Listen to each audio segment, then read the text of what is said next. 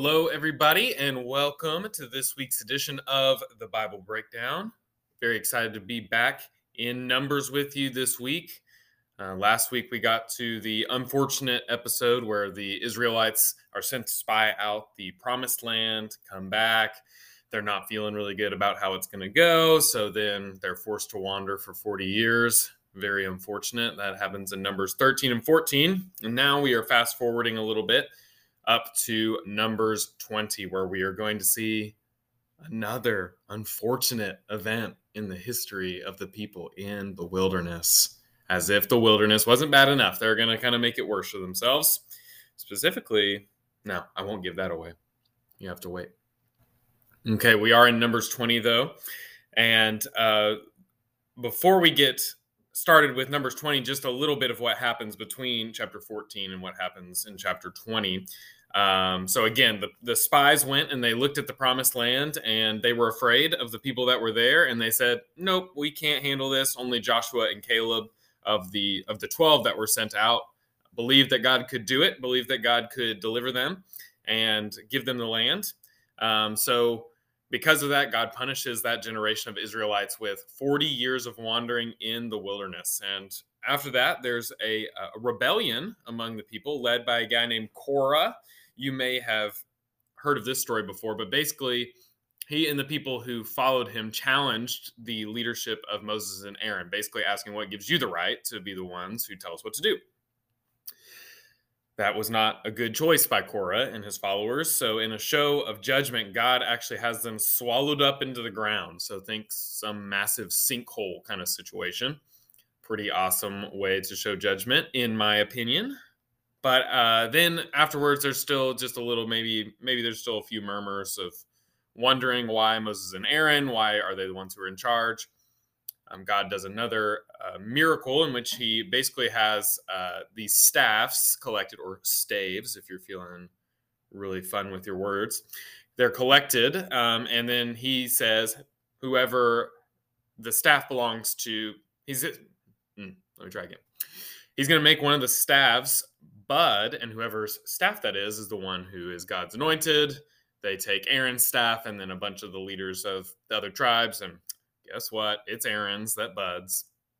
So again, that is used to uh, reinforce that Aaron, along with Moses, uh, are God's anointed, God's chosen. And they actually end up putting that staff in the Ark of the Covenant as a reminder to those who would dare to question who God's chosen leaders are. So it's remind a reminder for a long time because they have the ark for a long time in there. They also put some of the manna and the Ten Commandments. So some very uh, important parts of the life of Israel, not just while they're in the wilderness, but even going forward. And that's one of the things that goes in there. So that's kind of what's been happening before we get to chapter 20.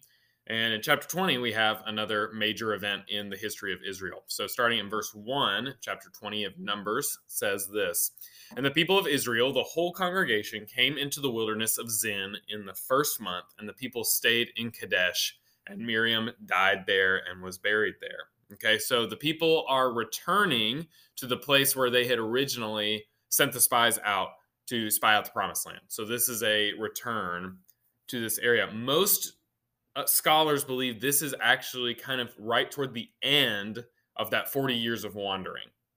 Okay, so the reason they're coming back, and also the reason that it's mentioned as the first month, is that they believe that this is a kind of a culmination of those 40 years. So the first month basically being uh, 40 years to the time that they left Egypt.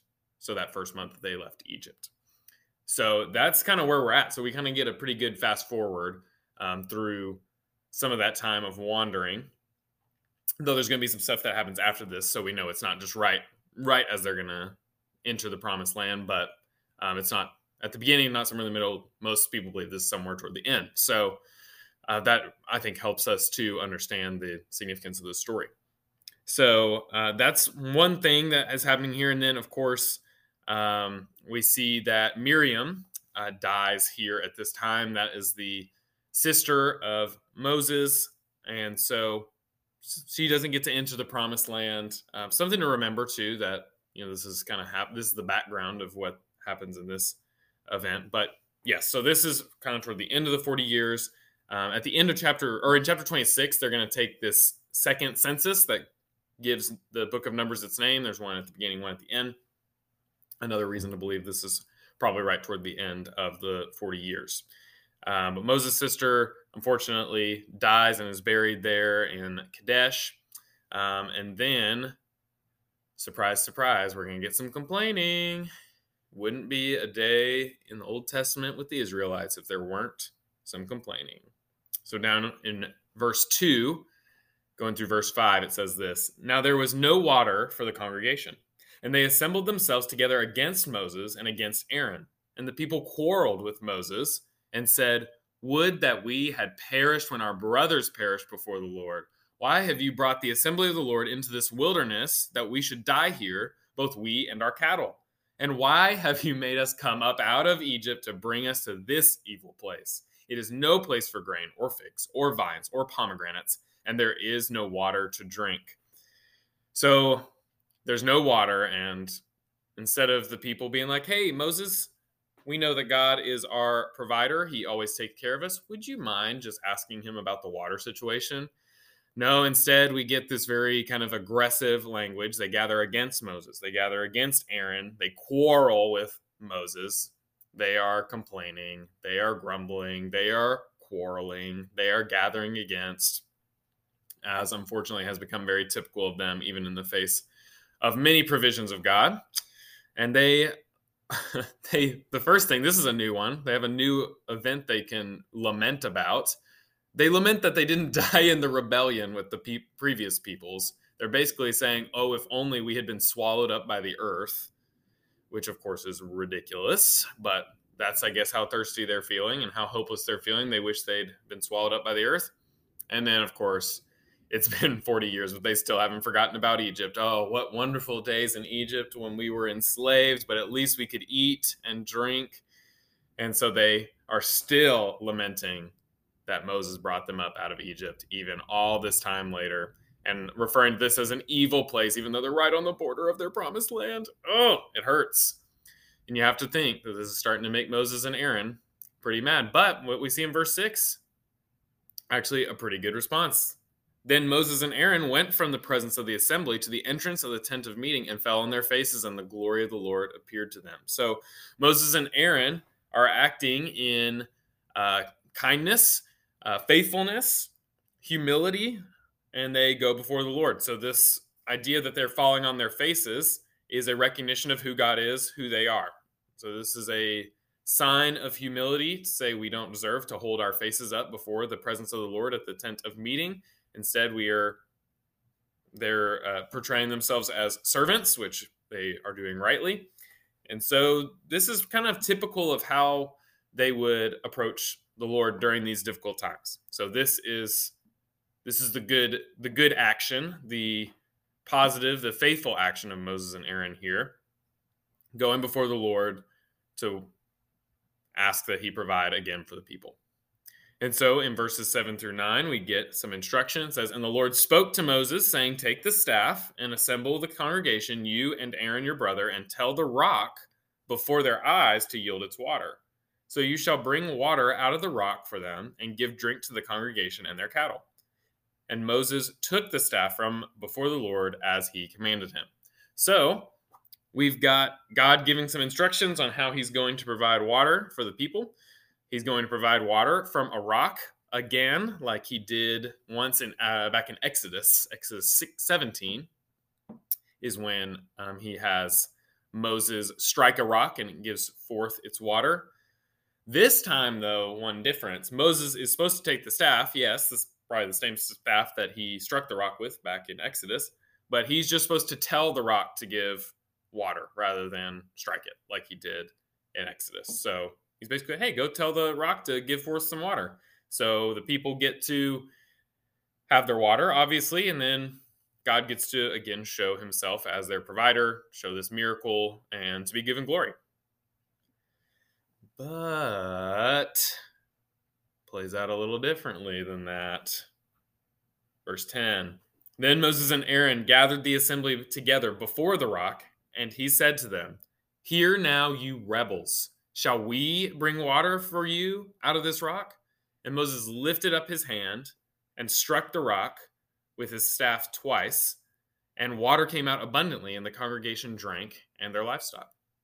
And the Lord said to Moses and Aaron, Because you did not believe in me to uphold me as holy in the eyes of the people of Israel, therefore you shall not bring this assembly into the land that I have given them. Says, These are the waters of Meribah, where the people of Israel quarreled with the Lord, and through them he showed himself holy. Meribah is a word that means quarrel, which is why it's named that and why you get that little editorial note there. And it says that even through this, that God showed himself holy. So one thing happens as it was intended. God is shown as holy, which he is, and as was intended from this whole incident to be shown. However, Moses and Aaron acted in disobedience to what God had said. And we're going to talk a little bit about why that is and what he did and why it's serious and all these kind of things that we'll talk about. But initially, what we see Moses acts out um, in anger and he strikes the rock twice instead of telling the rock to give forth water. So he strikes the rock twice. That's kind of his angry action. And he was not only is it disobedient, but we see you can tell from what he's saying the anger that he has toward the people. And then there's also a couple of of clues that we have that this was done kind of in uh, rebellion to God. So um, he calls the people rebels, um, which is the irony is they kind of are a little bit, but here he's the one who's actually rebelling against God's command. So there's an irony there. And then uh, I think we talked about it when we talked about the uh, sacrificial system but there are if we talked about the unintentional sins versus the sins of a high hand so sins of a high hand are ones that are done blatantly in rebellion against god whereas unintentional quote unquote air quotes around unintentional it's kind of just a sin that is rooted in human frailty um, so you know treating somebody unkindly acting out in anger um, being careless with your words and maybe using the Lord's name in vain. Um, we even see the Lord kind of refer to these. Uh, we even see Him show mercy on people who worshipped idols. So that's the kind of the unintentional sins. Again, air quotes. Not like they didn't purposefully do it, but rather that it's not purposely done in rebellion against God.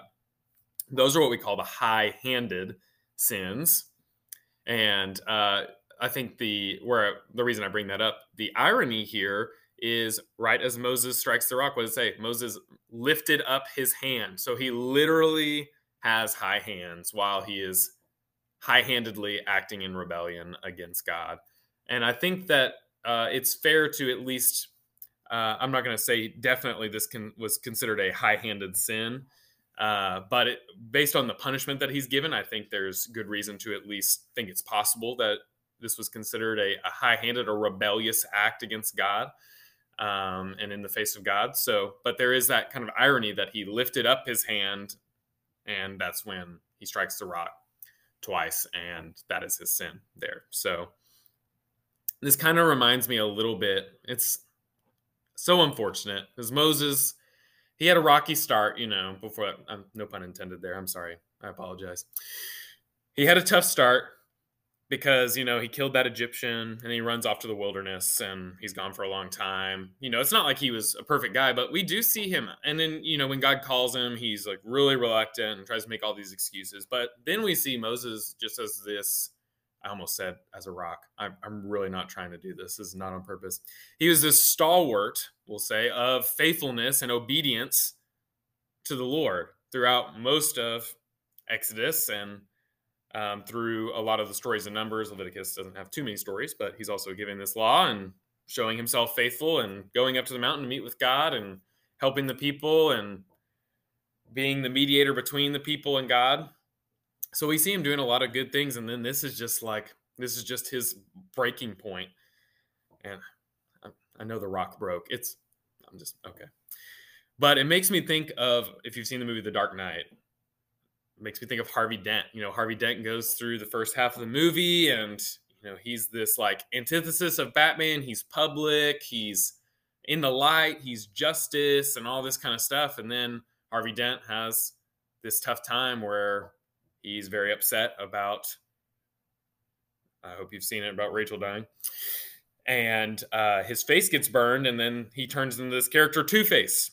And he actually even it's actually before this, but he says this quote. He says, "You either die a hero or live long enough to see yourself become the villain."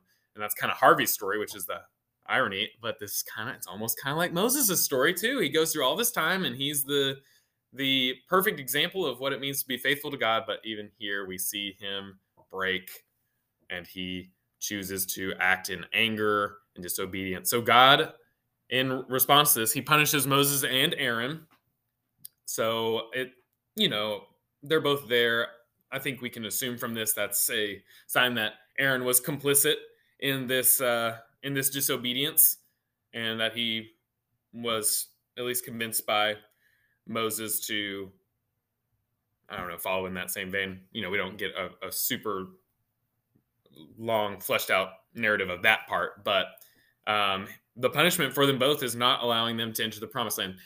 Side note do we really think aaron was going to get into the promised land before this? Like remember he took everybody's jewelry and made a golden calf? I don't know. That would have been really nice of god to let him into the promised land after some of the some of the ways that aaron let people walk all over him while moses was up on the mountain but anyway we know for sure at this point that he is not going to he and moses aaron and moses are not bringing the people of israel into the land that being the promised land so uh, this incident that I think on the surface, I think that I always view this as, man, this doesn't seem like that big a deal. Like I know he was disobedient, but he did all these really good things, and this seems like a minor disobedience, not like a big one. And that's my perspective, obviously, not the perspective of Scripture, and so therefore it requires some more digging.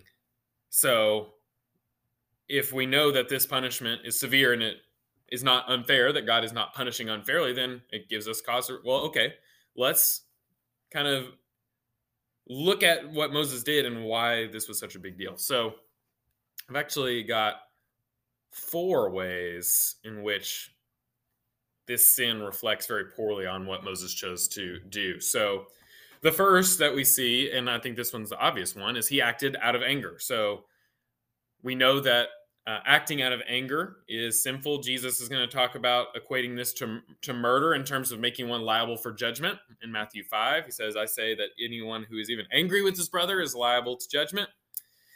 Um, and then we also see Paul says in Ephesians 4, he exhorts the Ephesian church, be angry, kind of this acknowledgement that anger is a is an, a natural emotion. He says, but do not sin, so that there is this middle ground in which we can experience the emotion of anger but not sin in the midst of it. So what unfortunately we see with Moses here is that he experienced the emotion and he chose to act out of that emotion. Okay, so that's the first thing. Pretty pretty clear. Yeah, he's angry. Um, something that kind of I think flies under the radar is this. He actually, in what he says, he kind of implies that he and Aaron are actually the ones who are providing the water. Let's look back at what he says in verse 10. Hear now, you rebels, shall we bring water for you out of this rock? So it's kind of this I'm turning the attention toward me and Aaron. He doesn't mention that God is the one who is ultimately providing this water, but rather, shall we, shall me and Aaron bring water for you out of this rock? So in this, we also see that Moses is exhibiting some pride to uh, view himself not as a the chosen of the Lord and messenger of the Lord, um, a person acting on behalf of what the Lord is doing, but instead him being the provider himself. So this one's subtle, but obviously very meaningful for him to put himself in the place of God as the one who is providing and taking that status as the one God is using as a, a, tool to help the people and taking it from that and making it where he's the one who's actually providing. So that's the second one. You're like, okay, I'm, the case is building against Moses. Third thing, he did not exhibit faith in what he did. And this is actually what God says directly to Moses and Aaron, says, Because you did not believe in me. So, what God is saying is this act was not just an act of anger, nor even of pride, but also a, an act of faithlessness. You did not believe in me. So, by not doing what God said, they basically said, you know, actually, God, I think we know better what we should do here. I think that if I get really upset and I strike the rock, then uh, that's going to be better than if I am calm and I speak to the rock and you do what you say you're going to do. But instead, I mean, you can think about it. If Moses speaks to the rock, he doesn't touch the rock, uh, water starts coming out. I think that they probably knew enough about water and its nature that, like, oh, you can't talk to a rock and normally get water out of it. But you know, there are places where you could strike something and water might come out. I mean, you strike a coconut and a little coconut water is going to come out, right? If you're like right on top of some aquifer, which maybe some some people think maybe this area was like an aquifer, and that's you know an area that happened to have a lot of water, and then God miraculously made it come up. That's neither here nor there. But I think there's still a noticeable difference between if I speak to the rock uh, and water starts coming out of it, I can recognize okay, this is this is obviously from God because talking to a rock doesn't normally do this. Striking something, you could think, well, maybe it's because he hit the rock hard enough, you know? So there's a way in which he's not exhibiting faith in God, A, to um, give him the glory, which we'll also talk about, but then also to give himself the glory and kind of choose his own plan over God's plan. So there's also this faithlessness. He thought he knew how to act in the way that was best. And then fourth, and I alluded to this just now, but he didn't give God the glory that he was due. And this is also what God tells him. He says, You do not up he said, You do not believe in me to uphold me as holy in the eyes of the people of Israel. Okay, so basically, uh, this idea that he could have been shown, that God could have been shown to be holy, which is a being that is totally different from us, that is much, much better and more glorious than we are he says, You didn't uphold me as holy. So, again, this is not to say that because of Moses' actions, God is either not holy or isn't shown to be holy. Because, again, we read it in verse 13. It says, And through them he showed himself holy. So he was able to do it anyway. that's a good lesson for us. But it's kind of like when you say, up, talk about upholding a law, like you didn't uphold the law. It doesn't mean there was anything wrong with the law. And it doesn't mean that the law is invalid if you don't uphold it by following it, but you do show a disdain for the law. You show a lack of respect for the law.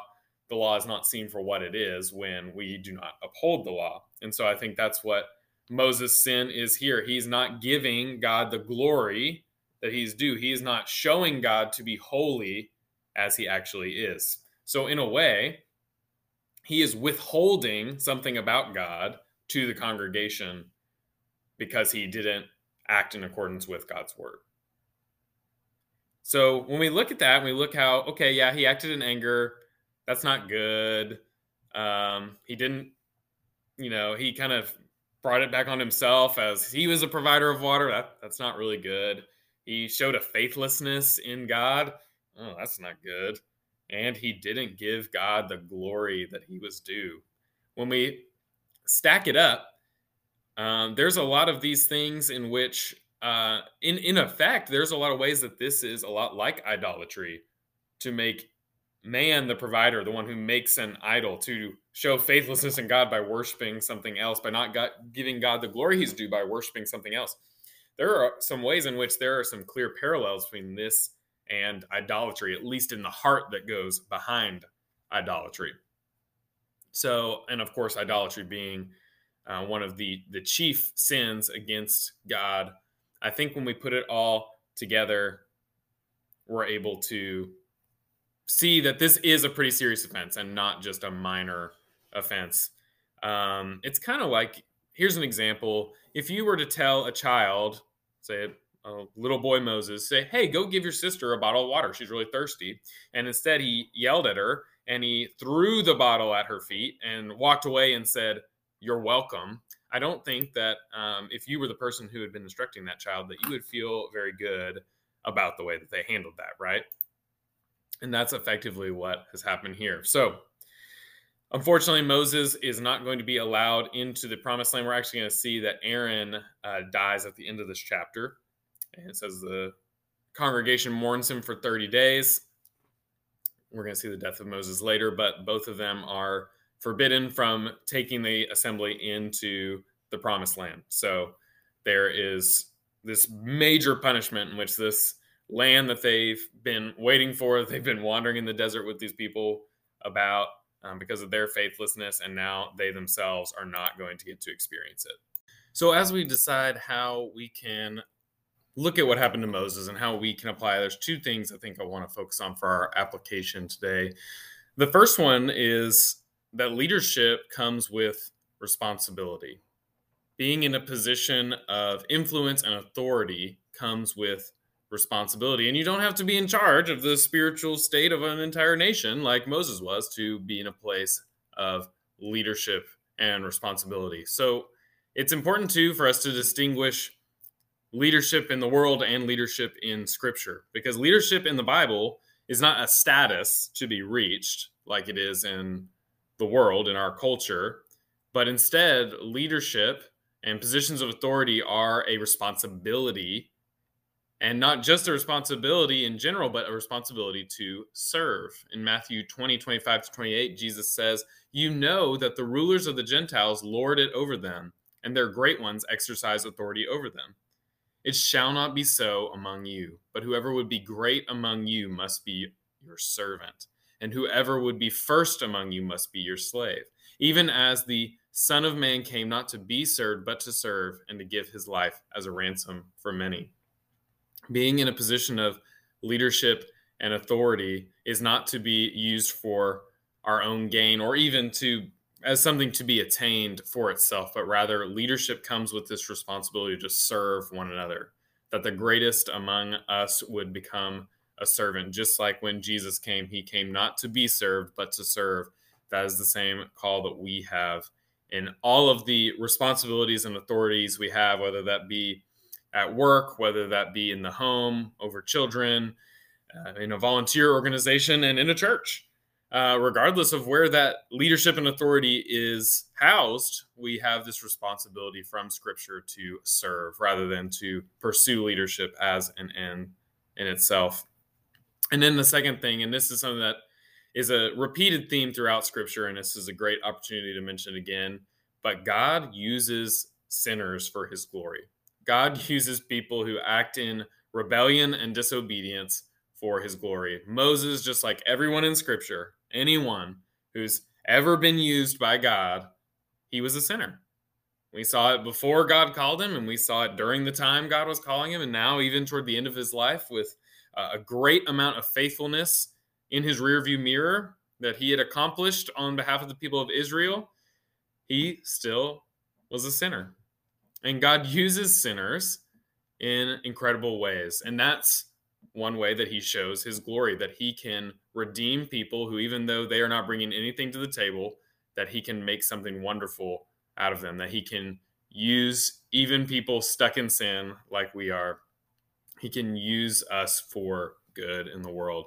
So we shouldn't look at ourselves ever as not good enough to be used by God. We should never think, well, you know, my life's a mess. God couldn't be using me. I'll wait till I get my life a little cleaned up and then God will be ready to use me.